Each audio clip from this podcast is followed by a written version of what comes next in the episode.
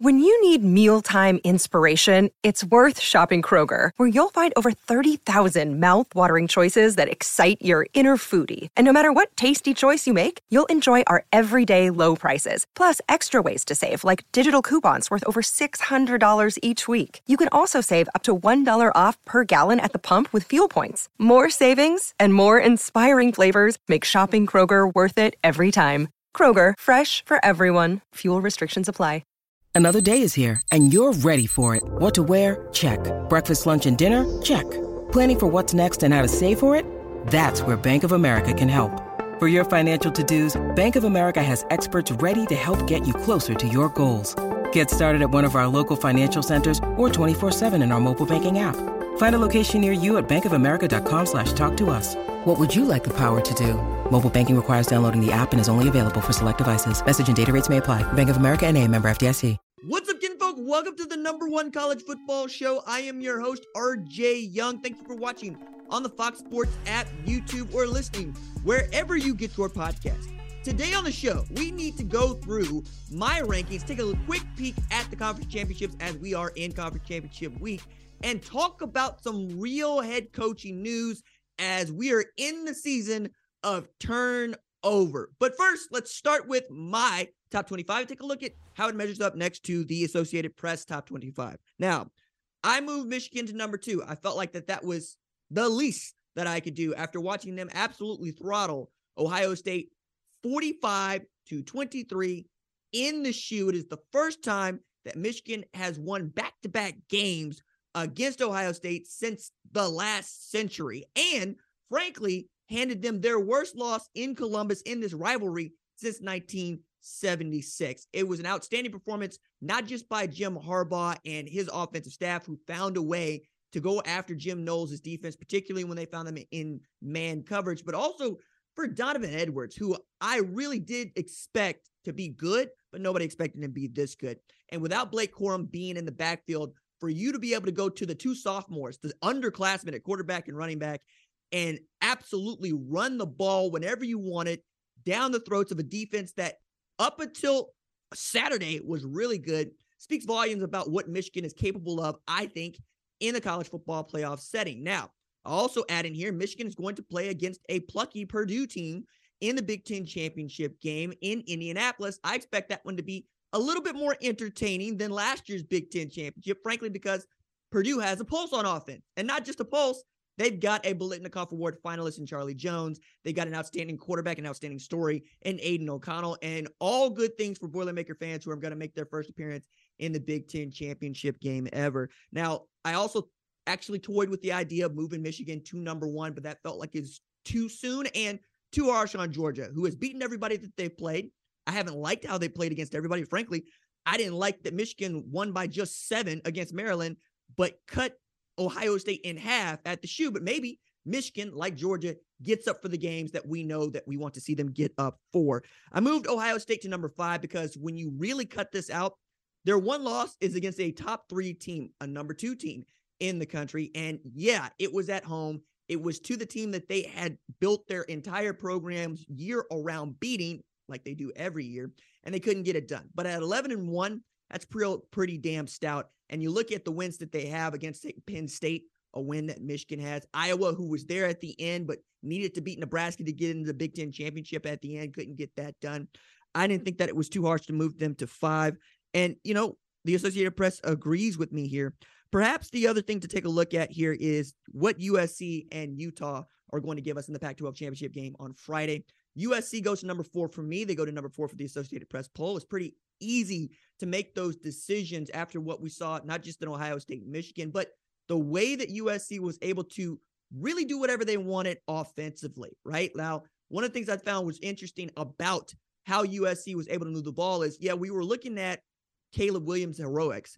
You know, I thought of Kyler Murray. Other people thought of Johnny Manziel. I'm still not on the Patrick Mahomes bit just yet because Patrick Mahomes is the best football player in the world, and I'm not ready to give a dude that hasn't won the Heisman Trophy yet that sort of moniker, but I do want to talk about how he's been able to turn his back on defenses, a la Johnny Manziel, a la Kyler Murray, and make it happen on 2nd and long, on 3rd and long. And he is living his best life, having a great time doing it, smiling all the way. hitting the Heisman pose at halftime, and there was nothing that Notre Dame could do to stop him. And I feel that that is a great harbinger of things to come, particularly in a game where they get to play the one team this season that handed them a loss. And now that's going to be on a neutral site. You'll remember USC went to Rice-Eccles, lost that game to Utah. Utah got some help to get back to the Pac-12 championship and have an opportunity to defend their Pac-12 championship. This is going to be outstanding. This is what I wanted for the Pac-12. And frankly, another opportunity for Caleb Williams to, if he isn't already in front, take the front. And if he is in front, stretch his lead to winning the Heisman Trophy. Very excited about that. Big 12 Championship is going to feature undefeated Texas Christian, who I ranked at number 3. And I think, yes, the Associated Press ranked at number 3 against Kansas State. Kansas State has beaten the folks that I thought they should. And turns out the team they lost to, Tulane, the 10-win team. And they're in position to win the American Championship on a home field, I might add. I think it's outstanding, even as their coach is going through it, taking some interviews is what we're hearing. He was up for the job at Georgia Tech. We'll see what that happens there. But Kansas State has found a quarterback in Will Howard that they like, right? Deuce Vaughn is still there. They can move the football on you. They can play defense. I'm excited to see what Texas Christian can mount, knowing that Kansas State is going to try to knock them out of the playoff. But full credit to Texas Christian, who took care of business against Iowa State, a game that I thought was going to give them something like a headache. No, they said, RJ, we're going to drop 62 on their head and push on to Dallas. Outstanding for Sonny Dykes and, frankly, a first family of Texas football when you know about Spike Dykes and coaching at high school there and then coaching Texas Tech for so long and what Sonny has gone through. Matter of fact, went to Cal, finds out he's not a fit, comes back to Southern Methodist as quick as he can, moves 40 miles down the road to Fort Worth, takes over at a program that Gary Patterson built and is pushing it to where they want to be, right? Very excited to see what the Big 12 Championship is going to offer up and if TCU can get to 13-0 and be what I think would be the first team to punch their ticket into the college football playoff outside of Georgia. I think Georgia could lose in the SEC Championship game and still make the college football playoff, but their opponent, LSU, I don't even know that they get into this thing with a conference championship. Now, taking a look at the Associated Press poll, they have them ranked at number 11. I was a bit harsh on them or harsher on them. I ranked them at number 16. But frankly, I didn't understand them being ranked at number 5 to begin with. I was making jokes about it on the tweets. I was making jokes about it here on the show. But getting exposed the way that they did by a Texas A&M team that didn't seem like it had much to play for is inexcusable. You cannot take that loss if you are expecting to play in the college football playoff. And frankly, it almost felt like they were drinking the same Kool-Aid that the college football playoff selection committee was drinking before going into this week. And I was looking at this going, maybe Texas A&M or maybe even South Carolina, who we also saw could help us out here, give us a couple upsets and clear up this playoff picture permanently. And that's what it feels like it's going to be. Now, LSU beats Georgia. Maybe we give that some thought. Some other things got to happen, but I just don't see it happening. It would be really interesting to have a discussion with the selection committee and, frankly, Boo Corrigan, about just what they would do if LSU was able to win that. But let's not put the cart before the horse there. LSU's got to go and win an SEC championship before we can even discuss them getting into the college football playoff. All right, I'm going to get off the rankings now and move into the news, which is moving hour by hour, day by day. We've seen coaching hires all over the map here in this final week ending of regular season football. And at the top of the list for us is Wisconsin hiring Luke Fickell away from Cincinnati. And I think that's an outstanding fit. It is a man who played in the Big Ten, coached in the Big Ten, has ties to Ohio State, understands what the brand does, and understands what Wisconsin was capable of when Wisconsin was humming right along. He also has a defensive background. That's what they want to do. They want to be able to run the ball and play defense. I think he can recruit the area well. I'm really going to see if he can hold on to Braylon Allen. That would be job number one for any guy that not named Jim Leonard coming into that job. And I'm just going to say, I feel bad for Jim Leonard on this. It felt like it was his to lose and he lost it, right? We'll see what happens. Maybe they just flip-flop. Maybe Jim Leonard becomes the head coach at Cincinnati and Luke Fickell gets things going in the way that he wants at Wisconsin, but it's a home run hire and it mostly makes the Big Ten an even more stacked conference because that's a great way for me to lead into yeah, we got to talk about Matt Rhule taking the job at Nebraska, something we haven't been able to do on this show. I did not believe Matt Rhule would get off of his couch where he makes $40 million for sitting there and wearing out the cushions to go coach football, let alone at Nebraska. And that's not a dig at Nebraska because you have the assets there to be great. We just haven't had a coach in some time be able to put those assets together and make you great. It is to say it's a job. It's hard damn work trying to make a bad football program into a good football program. But if there is a change agent in college football, it is Matt Rhule. What he did at Temple cannot be overlooked. What he did at Baylor made his name. He took that program from not just being bad at football, but its reputation was bad in the sport and bad in sports, and flipped that into the kind of place that people want to go to school. People want to send their kids to school, and then took this job at Carolina. Didn't go the way that he wanted to go, but he's going to make $40 million to not coach football for 2 years, only to find out a couple months later, yeah, he's going to be coaching football again and in the Big Ten. I was going down the list, man. It's going to be stacked here by 2024. Think about it.